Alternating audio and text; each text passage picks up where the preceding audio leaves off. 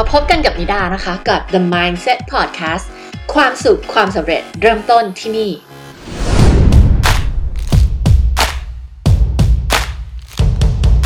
Podcast วันนี้นะคะจะมาพูดถึงเรื่องของ boundaries ค่ะนะคะ boundaries คืออะไรนะคะ หรือว่าบางทีเราก็เรียกว่า self boundaries boundaries เนี่ยมันคือขอบเขตของสิ่งที่คนสามารถจะ ปฏิบัติกับเราได้นะคะ ไม่ว่าจะเป็นในแง่ของคำพูด การแสดงออก แล้วก็การปฏิบัติตัวกับเรา boundaries จะเป็นเรื่องที่เราต้องเจอกับความท้าทายในเรื่องนี้ ในทุกๆด้านของชีวิตนะคะ ไม่ว่าจะเป็น boundaries ที่เรามีกับเพื่อนนะลูกน้องคนที่ทำงาน พ่อแม่เราคนในครอบครัว หรือแม้กระทั่งถ้าหากว่าเราทำธุรกิจ แล้วก็เรามีลูกน้อง เรามีทีมงานเนี่ยการที่เราจะสร้าง boundaries ให้กับตัวเอง เป็นเรื่องที่สำคัญอย่างมากเลย เวลาที่เราไม่ได้เซต boundaries หรือว่าไม่ได้เซตขอบเขตอันนี้ขึ้นมา มันจะทำให้คนสามารถที่จะปฏิบัติยังไงกับเราก็ได้ แล้วเวลาที่นะโค้ชหลาย ๆ คนเนี่ยเราก็เจอคนที่มีปัญหาเรื่องของ boundaries เนี่ย มันจะมาควบคู่กันกับปัญหาในเรื่องของ assertiveness นะคะก็คือการแสดงจุดยืน การพูดตรง การแสดงออก เพื่อให้คนอื่นเนี่ย ให้ความเคารพกับเรา แล้วก็ respect boundaries ของเราก็คือให้ความเคารพ นะคะในขอบเขตที่เราเซตเอาไว้ ทีนี้ boundaries มันก็มีหลายส่วนนะคะทั้งในแง่ของ physical emotional แล้วก็ psychological นะคะในแง่ของ physical ก็คือในแง่ของกายภาพเนาะก็คือว่าคนอื่นเนี่ยไม่มีสิทธิ์ที่จะมาล่วงล้ำร่างกายของเราเนาะมาทำร้ายร่างกายของเรา หรือว่ามาจับร่างกายของเราในส่วนที่เราไม่ยินยอมอะไรเงี้ยนะคะมาสัมผัสอะไรเงี้ยนะคะสิ่งเหล่านี้ก็เป็นในแง่ของ boundaries ของทางด้าน physical หรือว่าด้านร่างกาย ส่วนด้านที่ 2 ก็คือ emotional emotional ก็คือจะเป็นในแง่ของความรู้สึก ลองนึกถึงคนที่แบบเวลาเดินเข้ามาในห้องแล้วเหมือนดูดพลังออกไปทั้งห้องไหมคะ เคยไหมคะ เคยเจอไหมคะ ที่แบบอาจจะคิดลบขี้นินทา ชอบพูดทำร้ายจิตใจกลั่นแกล้งไม่ให้เกียรติ เราเรียกว่า มันคือการที่เขาไม่ respect boundaries ในเชิงของ emotional ของเรา อันที่ 3 ก็คือในเรื่องของ verbally verbally ก็คือคำพูดอย่างบางคนที่มาดุด่าเรามาว่าเรามาตำหนิเราพูดประชดประชานพูดเสียดสีกับเราอย่างเงี้ยรู้ไหมคะว่าสาเหตุที่แท้จริงที่คนเหล่านี้กล้าที่จะทำกับเราแบบนี้เป็นเพราะว่าอะไร จริง ๆ แล้วเนี่ยมันเกิดจากสองฝ่ายนั่นแหละ คือตัวคนที่ทำเองเนี่ยเขาก็มีพฤติกรรมแบบนั้น ด้วยตัวของเขาเองอยู่แล้วถูกไหมถ้าเขาไม่ใช่คนนิสัยแบบนั้นเขาคงไม่ไม่ทำแบบนั้น แต่มันก็เกิดขึ้นมาจากฝั่งของเราด้วย เพราะว่าเราเองไม่เซต boundaries หรือว่าเราไม่เซตขอบเขตตรงนี้นะคะ เราไม่ได้กำหนดขึ้นมาว่า คนอื่นสามารถที่จะปฏิบัติกับเรายังไงได้บ้าง ดังนั้นเนี่ยถ้าหากว่าเวลาที่คนว่าเราหรือพูดจากับเราไม่ดี แล้วเรายินยอมให้เกิดพฤติกรรมนั้นหนึ่งครั้งสองครั้งสามครั้งไปเรื่อยๆเนี่ยผู้ที่ปฏิบัติกับเราแบบนั้นเนี่ย เขาก็จะเกิดความเคยชินและเรียนรู้แล้วว่าเขาสามารถที่จะพูดแบบนี้กับเราได้ เขาสามารถที่จะปฏิบัติกับเราแบบนี้ได้ ในที่ทำงานยกตัวอย่างสิ่งที่น่าจะจับต้องกันได้ทุกคนก็คืออย่างเช่น ในเรื่องของการไปทำงานเนี่ยนะคะ สมมุติว่าเจ้านายหรือเพื่อนร่วมงานอะไรเงี้ยนะคะ มาก้าวไก่เรื่องส่วนตัวนะคะหรือว่า โทรหา นอกเวลางานจนเกินเหตุอะอย่างการโทรหลังเลิกงานถ้ามีเรื่องด่วนมีประชุมด่วน หรือแม้กระทั่งหลาย ๆ องค์กรเนี่ยเสาร์อาทิตย์จำเป็นถ้ามีเรื่องด่วนจริง ๆ ต้องโทรหาเนี่ยทีมงานหรือลูกน้องหรืออะไรเงี้ยมีปัญหาที่ต้องแก้ไขด่วนหรือว่าต้องถามอะไรที่มันด่วนจริง ๆ เนี่ยนาน ๆ ทีมันก็คงไม่แปลกนะคะแต่ว่าก็เคยโค้ชผู้บริหารที่เขาเจอปัญหาที่ว่าเจ้านายของเขาเนี่ยโทรหาเขาตลอดเวลาคือโทรแบบ เสาร์อาทิตย์ก็คือมีโทรแบบห้าหกครั้งอะไรเงี้ย แล้วโทรมาครั้งหนึ่งก็คุยไม่สั้นเลย คุยยาวนะคะ แล้ววันธรรมดาก็โทรหลายครั้งมากนะคะ ทั้งทั้งที่ก็เจอกันที่ออฟฟิศอยู่แล้วด้วย หลังเลิกงานก็มีการโทร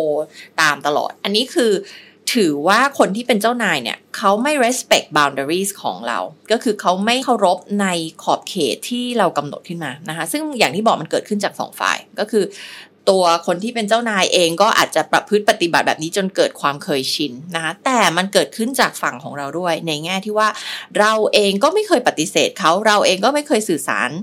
ตรงๆกับเขานะคะว่าแบบเนี้ยเราไม่โอเค ก็คือว่าตัวเราเองเนี่ยไม่มีการเซต boundary อันนี้ขึ้นมานั่นเอง เราไม่มีการกำหนดขอบเขตอันนี้ขึ้นมาว่า เจ้านายเขา มีสิทธิ์จะทำอะไรได้บ้างนะคะ มีสิทธิ์จะโทรหาเราได้บ่อยแค่ไหนบ้างนะคะ อะไรคือเวลางานอะไรคือเวลา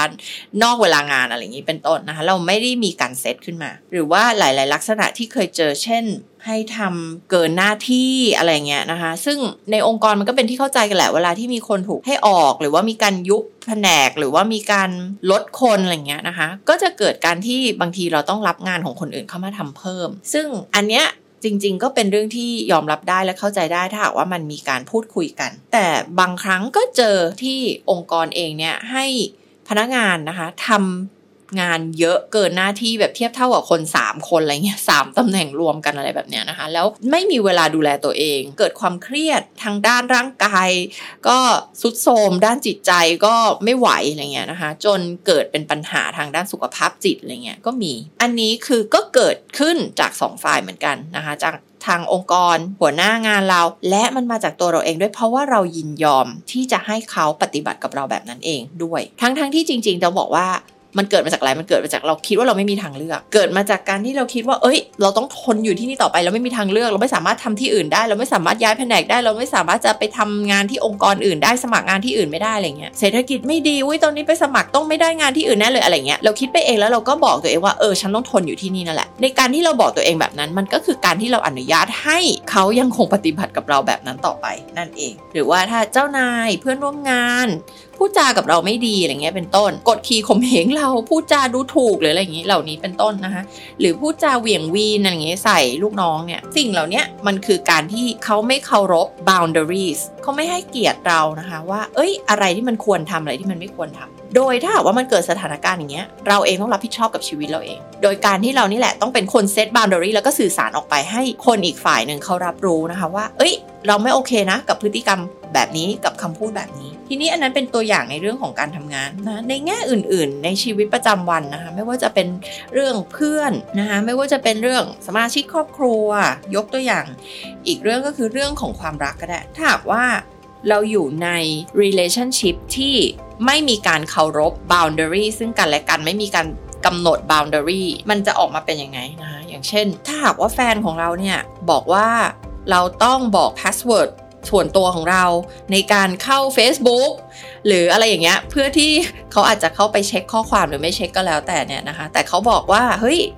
เราต้องแชร์ password กันนะ เราต้องเอา password มาบอกอีกฝ่ายหนึ่งนะ แล้วก็เราต้องรับรู้พวก password หรือว่าอะไรก็ตามที่เป็นความลับส่วนตัวของเราอะไรแบบนี้เราต้องไม่มีเลยนะ อะไรแบบนี้สมมุติเนี่ยนะคะ อันเนี้ยก็เป็นสัญญาณในเรื่องของการที่เราเองอาจจะไม่มี boundaries หรือว่าอีกฝ่ายหนึ่งอาจจะไม่เคารพ boundaries ของเรา หรือว่าลักษณะของแฟนที่ มีการตั้งกฎกติกาว่า เอ้ย คนไหนจะเป็นเพื่อนกับเราได้ คนไหนจะเป็นเพื่อนกับเราไม่ได้อย่างนี้เป็นต้น เราจะคบกับใครได้บ้าง หรือคบกับใครไม่ได้บ้างนะคะหรือว่าเรามีสิทธิ์จะทำอะไรหรือไม่ทำอะไรได้บ้างนะคะ เช่น มากำหนดให้เราว่าเราเราจะไปเที่ยวกับเพื่อนไม่ได้นะ ไม่ให้เราไปห้ามนู่นห้ามนี่อย่างเงี้ยค่ะ อันเนี้ยคือมันเป็นสิทธิของเราถูกไหมคะ แต่ถ้าหากว่าแฟนของเราเนี่ยมาสั่งห้ามเรามีข้อกำหนดเหล่านี้มันคือการที่เขาไม่เคารพ boundaries ละเขาไม่เข้าใจว่าสิทธิ์เหล่านี้มันคือสิทธิส่วนตัวของเรานะคะไม่มีสิทธิ์มาบังคับเรา ซึ่งเขาอาจจะไม่รู้ตัวก็ได้นะคะว่า สิ่งเหล่านี้เนี่ยมันไม่ควรที่จะมาก้าวไก่ ด้วยความที่เขาอาจจะเคยมีพฤติกรรมแบบนี้ หรือเขาเคยถูกกระทำมาแบบนี้เหมือนกัน หรือว่าแฟนที่บอกว่าเฮ้ยเธอต้องอยู่กับฉันตลอดเวลานะ เธอจะไปเอาเวลาไปใช้กับคนอื่นไม่ได้ เธอจะไปอยู่กับเพื่อนไม่ได้นะ เธอจะไปทำงานเยอะไม่ได้นะ เธอต้องใช้เวลาอยู่กับฉันอะไรเงี้ย สิ่งเหล่านี้มันคือการที่ ไม่รู้จักในเรื่องของ boundaries ขอบเขตส่วนตัว ซึ่งแน่นอนว่าเราเองต้องรับผิดชอบนะคะในการบอกคู่รักของเราว่าเฮ้ยสิ่งที่เราเนี่ยยอมรับได้มันคืออะไรบ้าง อะไรที่มันเป็นการเลยขอบเขตในเรื่องของสิทธิส่วนตัวของเราที่มันมากเกินไป ทีนี้ในแง่ของครอบครัวบ้างแหละนะเช่นแบบสมาชิกครอบครัวที่อาจจะแบบพยายามเข้ามาควบคุมเรามาเผด็จการเรามากำหนดชีวิตเราว่าต้องเป็นอย่างนี้อย่างนั้นอะไรเงี้ยหรือว่าไม่แสดงความ ให้เกียรติหรือว่าให้ความเคารพเรา หรือว่าลุกล้ำพื้นที่ส่วนตัว หรือว่าอยากมารู้เรื่องส่วนตัวของเราอะไรเงี้ยสิ่งเหล่านี้ก็เป็นการที่เขาไม่เคารพ boundaries ของเรา หรือว่าแบบ อยู่ดีๆ ก็แวะมาหาที่บ้านโดยไม่บอกกล่าวอะไรเงี้ย โดยที่ไม่ได้ถามเราก่อนอะไรอย่างนี้เป็นต้นนะคะ สิ่งเหล่านี้บางทีถ้าหากว่าเราอยู่กับพฤติกรรมเหล่านี้บ่อยๆ เราอาจจะชาชินกับมัน เราอาจจะเฉยๆกับมันไปเลย จนเราไม่ได้เคยมานั่งคิดว่าเอ้ยไอพฤติกรรมแบบนี้มันไม่โอเคนะ ดังนั้นเนี่ยต้องบอกว่าหลายๆคนที่มีปัญหาในเรื่องของ boundaries เนี่ยเป็นเพราะว่าเราชิน กับพฤติกรรมเหล่านี้ และส่วนใหญ่แล้วมันก็เกิดมาจากการที่เราอาจจะเคยอยู่ในสิ่งแวดล้อมที่ไม่เคารพ boundaries ของเรามาก่อนนะ เช่น สิ่งแวดล้อมที่บ้านครอบครัว พ่อแม่อะไรเงี้ยนะคะ เราก็เลยไม่เข้าใจนะคะว่า เอ้ยไอการที่เราจะเซต boundary ให้กับตัวเอง และการที่เราจะ แสดง assertive ความ assertiveness ก็คือการแสดงจุดยืน การพูดตรง การแสดงถึง boundaries ของเราว่าเรารับอะไรได้เราไม่โอเคกับอะไรเราโอเคกับอะไรให้คนอีกฝ่ายหนึ่งอะได้รับทราบและทำตาม อย่างที่บอก 2 เรื่องนี้มันมาด้วยกันนะคะ เรื่อง boundaries กับ assertiveness ซึ่ง assertiveness เนี่ยไม่เหมือน aggressive นะ หลายคนอาจจะเข้าใจว่า เอ๊ะ มันคล้ายๆกันไม่ใช่ aggressive มันคือความก้าวร้าว แต่ assertiveness มันคือการที่เรามีความมั่นคงหนักแน่น ในสิ่งที่ผู้อื่นจะปฏิบัติกับเราได้หรือไม่ได้ เรามีขอบเขตที่ชัดเจนและเราก็กล้าที่จะพูดออกไปตรงๆ แล้วก็ยืนหยัดซึ่งขอบเขตอันนั้น ทีนี้ก่อนที่เราเราจะไปเซต boundary กันเนี่ย ก่อนที่เราจะไปสร้างขอบเขตอันนี้ขึ้นมาแล้วก็ยืนยันขอบเขตอันนี้ให้ผู้อื่นได้ทราบว่าเขาสามารถปฏิบัติกับเราได้ยังไงบ้างเนี่ย มันต้องเกิดการตระหนักรู้ก่อน ก็คือเราต้องรู้ก่อนว่าอ๋อตอนนี้เรากำลังถูกปฏิบัติในแบบที่เราไม่โอเคนะ เราไม่ได้รับการให้เกียรติ หรือว่าเฮ้ยคนนี้พูดจากับเราไม่ดีเฮ้ยคนนี้ทำไมบังคับให้เราทำแบบนี้แบบนั้น สิ่งเหล่านี้มันต้องมีความตระหนักรู้ในตัวเองก่อน เพราะว่าอย่างที่บอกหลายคนคุ้นชิน กับการที่ผู้อื่นปฏิบัติกับเราแบบนี้จนเราเฉยๆไปแล้ว จนเรารู้สึกว่ามันเป็นเรื่องปกติในชีวิต บางคนเนี่ยถึงขนาดว่ามีเพื่อนทักว่าแบบเฮ้ย แบบนี้ยอมได้ยังไง แล้วเราอาจจะแบบรู้สึกเฮ้ยทำไมมันเป็นเรื่องธรรมดาสำหรับเรา เพราะว่าเราชินกับมัน เราถูกปฏิบัติแบบนี้มาตลอดอะไรเงี้ยเรื่อยๆ เราก็เลยรู้สึกเฉยๆ ทีนี้คนส่วนใหญ่ที่จะมาฝึกในเรื่องของ assertiveness แล้วก็ set boundaries ให้กับตัวเอง มันมักจะเกิดจากการที่รู้สึกทนไม่ไหวละนะคะมันจะมีจุดแตกหักในชีวิตที่รู้สึกว่าเฮ้ยมันทนไม่ไหวละ ทำไมมีแต่คนปฏิบัติกับฉันแบบนี้อะไรเงี้ยทำไมมีแต่คนมองฉันเป็นของตายทำไมมีแต่คนทรีตฉันแบบนี้ทำไมมีแต่คนพูดจากับฉันแบบนี้ แล้วเขาอาจจะเริ่มสังเกตว่า คนอื่นไม่ได้โดนแบบเดียวกับฉันทำไมฉันโดนอยู่คนเดียวทำไมเจ้านายฉันเนี่ยพูดกับฉันแบบนี้ แต่ไม่กล้าพูดแบบนี้กับเพื่อนร่วมงานฉันอีกคนหนึ่ง มันมักจะเกิดจากเหตุการณ์ที่มันทำให้เราฉุกคิดว่า เอ๊ะ ทำไมเราถึงเจอแบบนี้ซ้ำๆทำไมคนอื่นถึงปฏิบัติกับเราแบบนี้ซ้ำๆจนเกิดการตระหนักรู้ว่า เอ้ย มันเกิดจากเรานี่แหละ เพราะว่าจริง ๆ แล้วคนเราเนี่ยมักจะคิดว่าเวลาที่คนอื่นปฏิบัติกับเราไม่ดีอะเรามักจะโทษว่าออกปัญหามันเกิดจากคนอื่น ซึ่งแน่นอนว่าเขาเองก็ต้องรับผิดชอบกับพฤติกรรมของเขาเองที่เขาเป็นคนทำพฤติกรรมที่ไม่ดี หรือว่า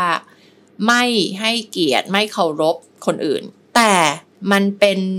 เรื่องของจิตวิทยานะคะว่า ตัวเราเองนี่แหละ เป็นคนสอนคนอื่นว่าเขาควรปฏิบัติกับเรายังไงนะโดยเขาจะดูว่าตัวเราเองนี่แหละ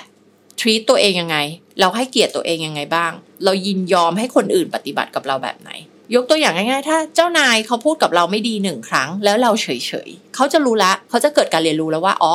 คนเนี้ยฉันสามารถปฏิบัติแบบนี้ด้วยได้ ครั้งต่อไปเดี๋ยวฉันจะพูดแบบนี้กับเขาอีก ครั้งต่อไป ครั้งที่สองครั้งที่สามครั้งที่สี่แล้วมันก็เลยเกิดขึ้นไปเรื่อยๆ จนเรารู้สึกเฉยๆละ เพราะว่าเราโดน จ้านายพูดกับเราแบบนี้บ่อย ๆ มาละอะไรเงี้ยยกตัวอย่าง แต่ถ้าหากว่าเจ้านายเขาพูดกับเราไม่ดีหนึ่งครั้ง แล้วเราบอกเขาเราแสดงออกให้เขารู้ตรงๆว่าเราไม่โอเค เขาจะเรียนรู้ทันทีว่า เอ้ย คนนี้ไม่ยอมให้ผู้อื่นปฏิบัติด้วยแบบไม่ดีนะ คนคนนี้เขาเป็นคนที่ไม่ยอมให้คนอื่นพูดจากับเราไม่ดีนะ นั่นแหละมันคือการ set boundary แล้วก็แสดง สิ่งที่เราเรียกว่า assertiveness โดยเราจะรู้ได้ไงล่ะ เราจะมีความตระหนักรู้ได้ยังไงว่า เฮ้ย ตอนนี้เรากำลังไม่มี boundaries เรากำลัง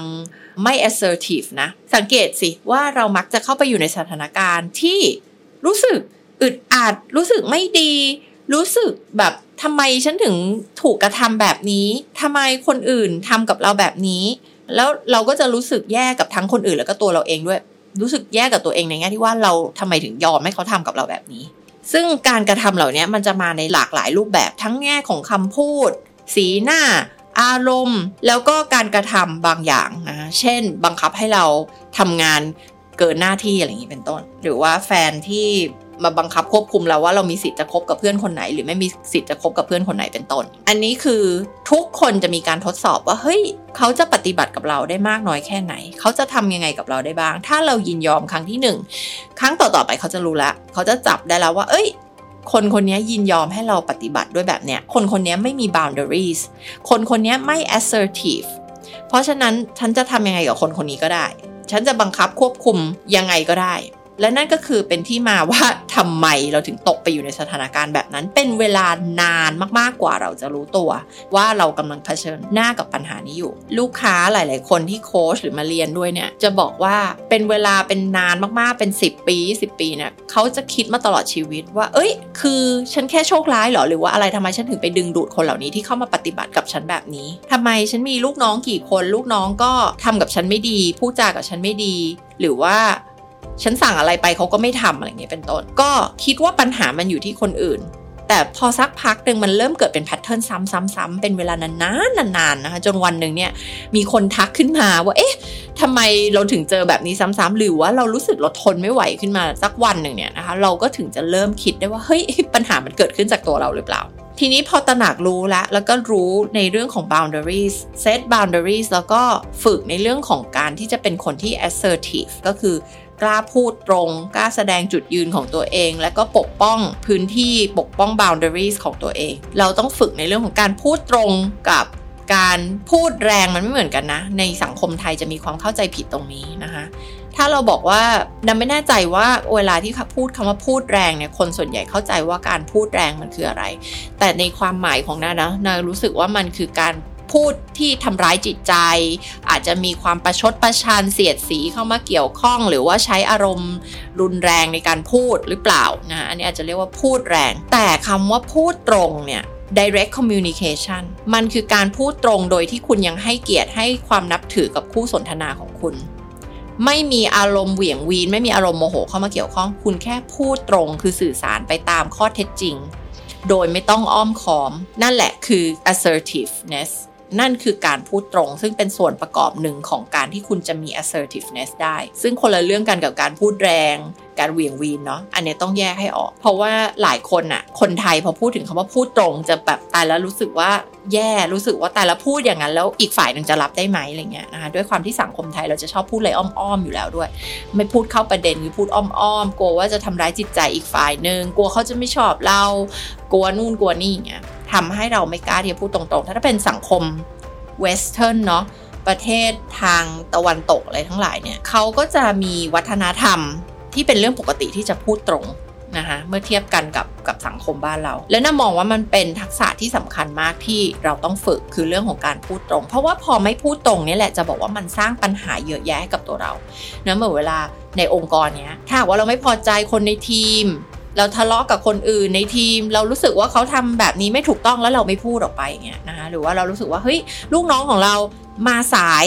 บ่อยมากเลยแต่เราไม่กล้าพูดออกไปเงี้ยเห็นไหมคะมันเกิดปัญหาเพราะอะไร เพราะว่าเราไม่กล้าพูดตรง เราก็จะเอาเขาไปนินทาทีหลัง เราก็จะไปเกิดความรู้สึกไม่พอใจในลูกน้องของเรา เราก็จะไม่พอใจตัวเราเองด้วยที่เราปล่อยให้เขายังคงมีพฤติกรรมแบบนั้นต่อไป เมื่อไม่มีการพูดตรง ไม่มีการฟีดแบ็กตรง มันจะเกิดปัญหาที่เรื้อรังต่อไปเรื่อย ๆ แล้วก็เกิดความไม่พอใจ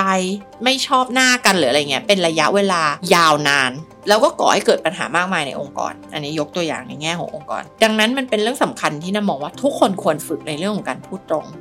พูดตรงคู่สนทนาอาจจะรู้สึกไม่โอเคในตอนนั้น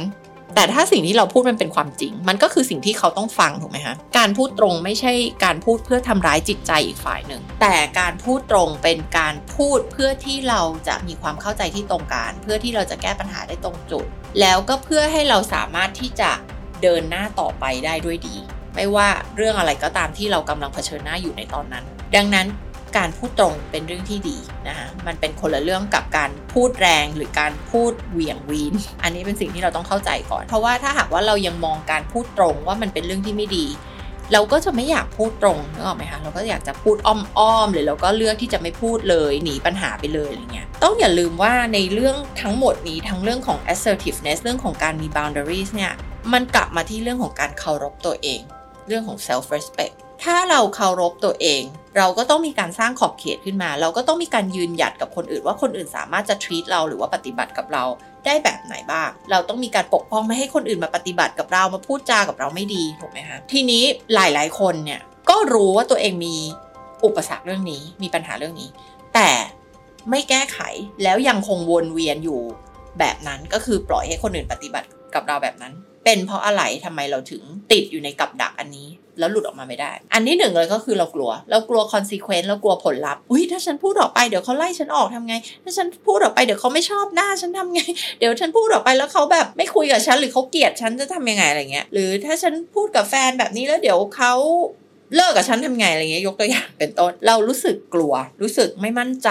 ว่า เอ้ยความคิดหรือว่าสิ่งที่เราคิดเนี่ยมันถูกต้องหรือเปล่า บางคนก็รู้สึกผิด อ่ารู้สึกผิดที่จะพูดตรง รู้สึกผิดที่จะฟีดแบ็กรู้สึกว่า เอ้ย เดี๋ยวจะเป็นการไปทำร้ายจิตใจเขาหรือเปล่าอะไรเงี้ย แต่มันแปลกอย่างหนึ่งไหมว่า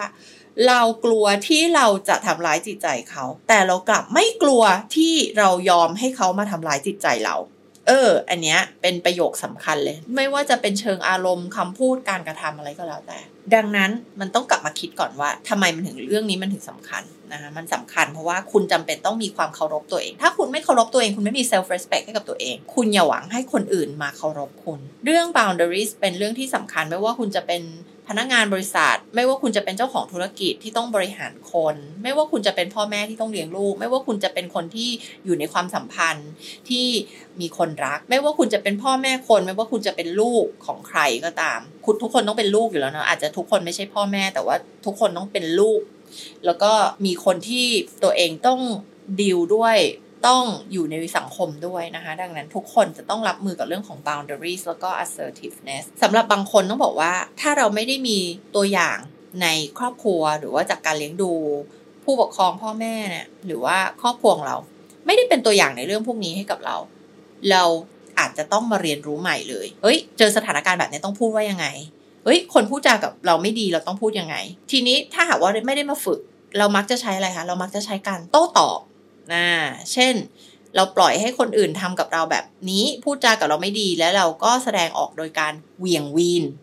หรือว่าชักสีหน้าหรืออะไรอย่างนี้เป็นต้นนะอันนี้เป็นวิธีที่ไม่ถูก เพราะอย่างที่บอกเรื่องของการพูดตรง คือการพูดตรงจริง ๆ โดยไม่มีอารมณ์เข้ามาเกี่ยวข้อง โดยไม่ใช่ไปเหวี่ยงวีนเขาหรือไปโต้ตอบเขานะคะมันคือการตอบสนองด้วยคำพูดแบบคนที่โตๆกันแล้วเป็นผู้ใหญ่ แล้วก็มี EQ ที่ดี แล้วก็ พูดด้วยเหตุและผลและข้อเท็จจริง อันนี้ตั้งหากที่จะเป็นวิธีการแก้ปัญหาที่ได้ผล พอเรารู้สึกไม่ดีกับการที่คนอื่นปฏิบัติกับเราแบบนี้ เราเลือกที่จะแก้ปัญหา โดยใช้วิธีผิดๆโดยการใช้อารมณ์ตอบโต้บ้างละโดยการทำเป็นไม่รู้ไม่ชี้บ้างละโดยการปล่อยให้เขาทำกับเราต่อไปอะไรอย่างนี้เป็นต้น ซึ่งเป็นวิธีที่ไม่ได้ช่วยแก้ปัญหา ทีนี้เมื่อเรารู้ละ เราต้องทำยังไงต่อ สิ่งที่ต้องทำเพื่อที่จะพัฒนาตัวเอง ก็คือเรื่องของการฝึกพูดตรง ในเรื่องของการสร้างทักษะในเรื่องของการมี assertiveness แล้วก็การสร้าง boundaries ให้กับตัวเองถ้าหากว่าเราไม่รู้วิธีการเราต้องไปค้นหาวิธีการหาคนมา support เราในเรื่องนี้ โค้ชบางคนก็โฟกัสเรื่องนี้เลย เป็นโค้ชเรื่องของการสร้าง assertiveness สร้าง boundaries ให้กับตัวเองเลย หาคนมา support หาคนมาช่วยนะคะ ถ้าว่าคุณรู้สึกว่าคุณไม่สามารถฝึกด้วยตัวเองได้ แล้วอย่าลืมว่าเรื่องของการที่เราอยู่ในความสัมพันธ์ ไม่ว่าจะเป็นความสัมพันธ์ในรูปแบบไหนก็แล้ว แต่ความสัมพันธ์นั้นต้องเป็นความสัมพันธ์ที่เป็น healthy relationship คือความสัมพันธ์ที่เป็นแบบสุขภาพดีเนาะไม่ใช่ unhealthy หรือพวก toxic relationship ใน ความสัมพันธ์ที่เป็นแบบ healthy เนี่ยมันคือคนสองคนที่มี EQ ที่ดี มีสุขภาพจิตที่ดี มีความมั่นคงทางจิตใจ และในความสัมพันธ์นี้ เรามีความหวังดีซึ่งกันและกัน เรามีความเคารพ ซึ่งกันและกันใน boundary ของแต่ละคน แต่ถ้าหากว่าเราอยู่ใน unhealthy relationship มันจะเป็นความสัมพันธ์ที่อีกฝ่ายหนึ่งพยายามมาควบคุมเรา พยายามทำร้ายเรามันเลยเรียกว่าเป็นความสัมพันธ์ที่เป็นพิษนั่นเองนะคะเพราะว่ามันทำให้เราเนี่ยทั้งมี ผลในเชิงลบกับทั้งด้านร่างกาย แล้วก็จิตใจของเราแล้วก็ทุกๆอย่าง ดังนั้นเป็นเรื่องที่สำคัญมากที่เราจะนั่ง screen relationship ทั้งหมดในชีวิตของเรา แล้วมานั่งดูกันเลยนะคะว่าเฮ้ย relationship อันไหนที่มันดีเฮ้ย relationship อันไหนที่มัน toxic แล้วมันควรจะแบบเอาออกไปจากชีวิตของเรา หรือความสัมพันธ์ไหนที่มันยังพอกอบกู้ได้ โดยการที่เราเนี่ยสื่อสารแบบตรง พูดตรงกับอีกฝ่ายหนึ่งแล้ว ให้โอกาสเขาในการปรับปรุงตัวเอง แต่มันก็มีหลายความสัมพันธ์ที่เมื่อพูดแล้วก็ยังไม่ work ยังไม่ได้ผล เขายังคงเลือกที่จะเป็นคนแบบนั้นต่อไป และเลือกที่จะปฏิบัติกับเราแบบนั้นต่อไป หลาย ๆ ครั้งนะคะ ความสัมพันธ์แบบนี้ก็จำเป็นที่ต้องจบลง เพื่อที่เราจะมีสุขภาพจิตที่ดีต่อไป เพื่อที่เราจะมีความสุขในชีวิต ต้องบอกว่าหลาย ๆ ความสัมพันธ์ก็ไม่ได้ช่วยให้ชีวิตของเราดีขึ้น ก็จำเป็นที่ต้องตัดบางครั้งถ้าหากว่าเป็นคนใกล้ตัวของเราเป็นครอบครัวของเรา เราก็ต้องเรียนรู้ที่จะ manage บริหารจัดการให้ดีที่สุด แล้วก็ถ้าหากว่ามันเป็นความสัมพันธ์ที่ toxic จริง ๆ แหละแต่เราจำเป็นที่จะต้องยังรู้จักกับคนคนนั้นต่อไป เช่นอาจจะเป็นคนในครอบครัวเรานะคะหรือว่าเป็นเพื่อนที่คบกันนานแล้วเนี่ยเราก็อาจจะต้อง limit การเจอกัน หรือการมีปฏิสัมพันธ์กัน เพราะว่าต้องบอกว่าหลาย ๆ ครั้งเนี่ยคนเหล่านี้ที่เขาเป็นแบบเนี้ยที่เขาไม่เคารพ ไม่นับถือไม่ให้เกียรติกับเอ่อ boundaries ของเรา แล้วคิดอยากจะพูดจะทำอะไรกับเราก็ได้เนี่ยต้องบอกว่าส่วนใหญ่แล้วเขาไม่รู้ตัวว่าเขาเป็นแบบนี้แล้วเขามีเอฟเฟกหรือว่าเขาส่งผลกับคนอื่นยังไง ดังนั้นอย่างที่บอกถ้าเรารักพวกเขาเราต้องแสดงให้พวกเขาเห็นนะคะว่าสิ่งที่เขาทำมันทำร้ายเรา มันส่งผลกระทบอะไรยังไงกับเรา แล้วก็คนรอบข้าง นะคะแล้วเราก็ให้โอกาสเขาในการเปลี่ยนแปลง รวมทั้งถ้าหากว่าเขาเปลี่ยนแปลงไม่ได้ เราก็ต้องมีการ limit เวลาที่เราจะมีปฏิสัมพันธ์กับคนเหล่านี้ เราต้องสวมหน้ากากออกซิเจนให้กับตัวเราก่อนนะเวลาที่อยู่บนเครื่องบินแล้วเกิดเครื่องบินมีปัญหาเนี่ยนะคะเราต้องหยิบหน้ากากออกซิเจนมาใส่ให้กับตัวเราก่อนที่เราใส่ให้เด็กด้วยซ้ำเพราะว่าถ้าเราไม่ดูแลสุขภาพจิตตัวเอง เราไม่ทำให้ตัวเรามีความสุข เราก็ไม่สามารถที่จะช่วยคนอื่นได้อย่างแท้จริง ดังนั้นเรื่องของ self care เรื่องการดูแลตัวเองเป็นเรื่องที่สำคัญมากนะคะเรื่องของ self respect การเคารพตัวเองเป็นเรื่องที่สำคัญมากเพราะว่าถ้าคุณไม่เคารพตัวเองแล้วใครจะเคารพคุณ ถ้าคุณไม่เคารพตัวเองคนอื่นก็ไม่เคารพคุณเหมือนกัน แล้วก็ ในปีนี้ก็เป็นเรื่องหนึ่งที่นาอยากจะมาพูดถึง ซึ่งอาจจะมาพูดถึงในตอนอื่นด้วยเนี่ยก็คือเรื่องของ self care ตั้งแต่มีโควิด ตั้งแต่มีหลาย ๆ อย่างที่เกิดขึ้นในโลกของเราเนี่ยนะคะนะว่าเรื่องของ self care เนี่ยเป็นเรื่องที่ทั้งเจ้าของธุรกิจทั้งผู้บริหารนะคะแล้วก็คนทั่วไปเนี่ยบางครั้งเรามองข้ามเราคิดว่าเฮ้ยเราลุยได้เราไปต่อได้ แต่ว่ามารู้ตัวอีกทีคือเราเนี่ยใช้งานร่างกายและจิตใจของตัวเราเนี่ย มากเกินไปละ จนมันแทบไม่เหลืออะไรละนะแล้วมันก็ทำให้เราเนี่ยใช้ชีวิตต่อไปด้วยพลังงานที่แบบน้อยมากๆ แล้วเราก็ไม่ได้เป็น best version ของตัวเอง เราใช้ชีวิตแบบหายใจใช้ชีวิตไปวันๆ มันไม่ใช่ตัวเราในเวอร์ชันที่ดีสุด ดังนั้นเนี่ยเราต้องกลับมาดูแลตัวเอง ไม่ว่าการดูแลตัวเองในความหมายของเรามันคืออะไร การพักผ่อนการนอนหลับให้เพียงพอการออกกำลังกายการทานอาหารที่ดี การไม่ใช่แบบโอ้ยทำงานจนตัวเองเครียดทำงานจนไม่รู้จัก limit อะไรทั้งสิ้นอะไรเงี้ยนะคะเออหรือปล่อยให้ตัวเองเครียดมากๆนะหลายคนเนี่ยไม่รู้ตัวเองว่าตัวเองเครียด จนเก็บสะสมมาเป็นเวลานานแล้วถึงรู้หรือระเบิดแล้วถึงรู้ว่าตัวเองเนี่ยเฮ้ยเครียดมากหรืออะไรแบบเนี้ยแล้วบางครั้งก็ไม่รู้ด้วยว่าความเครียดนั้นมันเกิดขึ้นจากอะไร มันเกิดขึ้นจาก เอ้ย เพราะว่าเราไม่รู้ลิมิตตัวเอง หรือว่าเพราะเรายินยอมให้คนอื่นมาปฏิบัติกับเราแบบไหนเนาะมันถึงทำให้เราเนี่ยกลายเป็นคนที่ไม่เหลือพลังงานที่จะทำทุกสิ่งทุกอย่างในชีวิตของเราให้มันออกมาได้ดีที่สุดเนาะไม่ว่าจะเป็นเรื่องธุรกิจเรื่องการทำงานหรือว่าเรื่องต่างๆในชีวิตของเรา ก็ฝากไว้นะคะ ในเรื่องของการดูแลตัวเอง แล้วก็การใส่หน้ากากออกซิเจนให้กับตัวเราเองนะคะ เพราะว่าถ้าหากว่าเราไม่ดูแลตัวเองให้ดี ให้แข็งแรงให้มีสุขภาพจิตที่ดีให้มีความสุขนะคะ เราไม่สามารถจะไปดูแลใครได้ เราไม่สามารถที่จะไปให้ความสุขกับใครได้ อย่างแท้จริงหรอกแล้วเดี๋ยวเจอกันในพอดแคสต์ตอนหน้านะคะ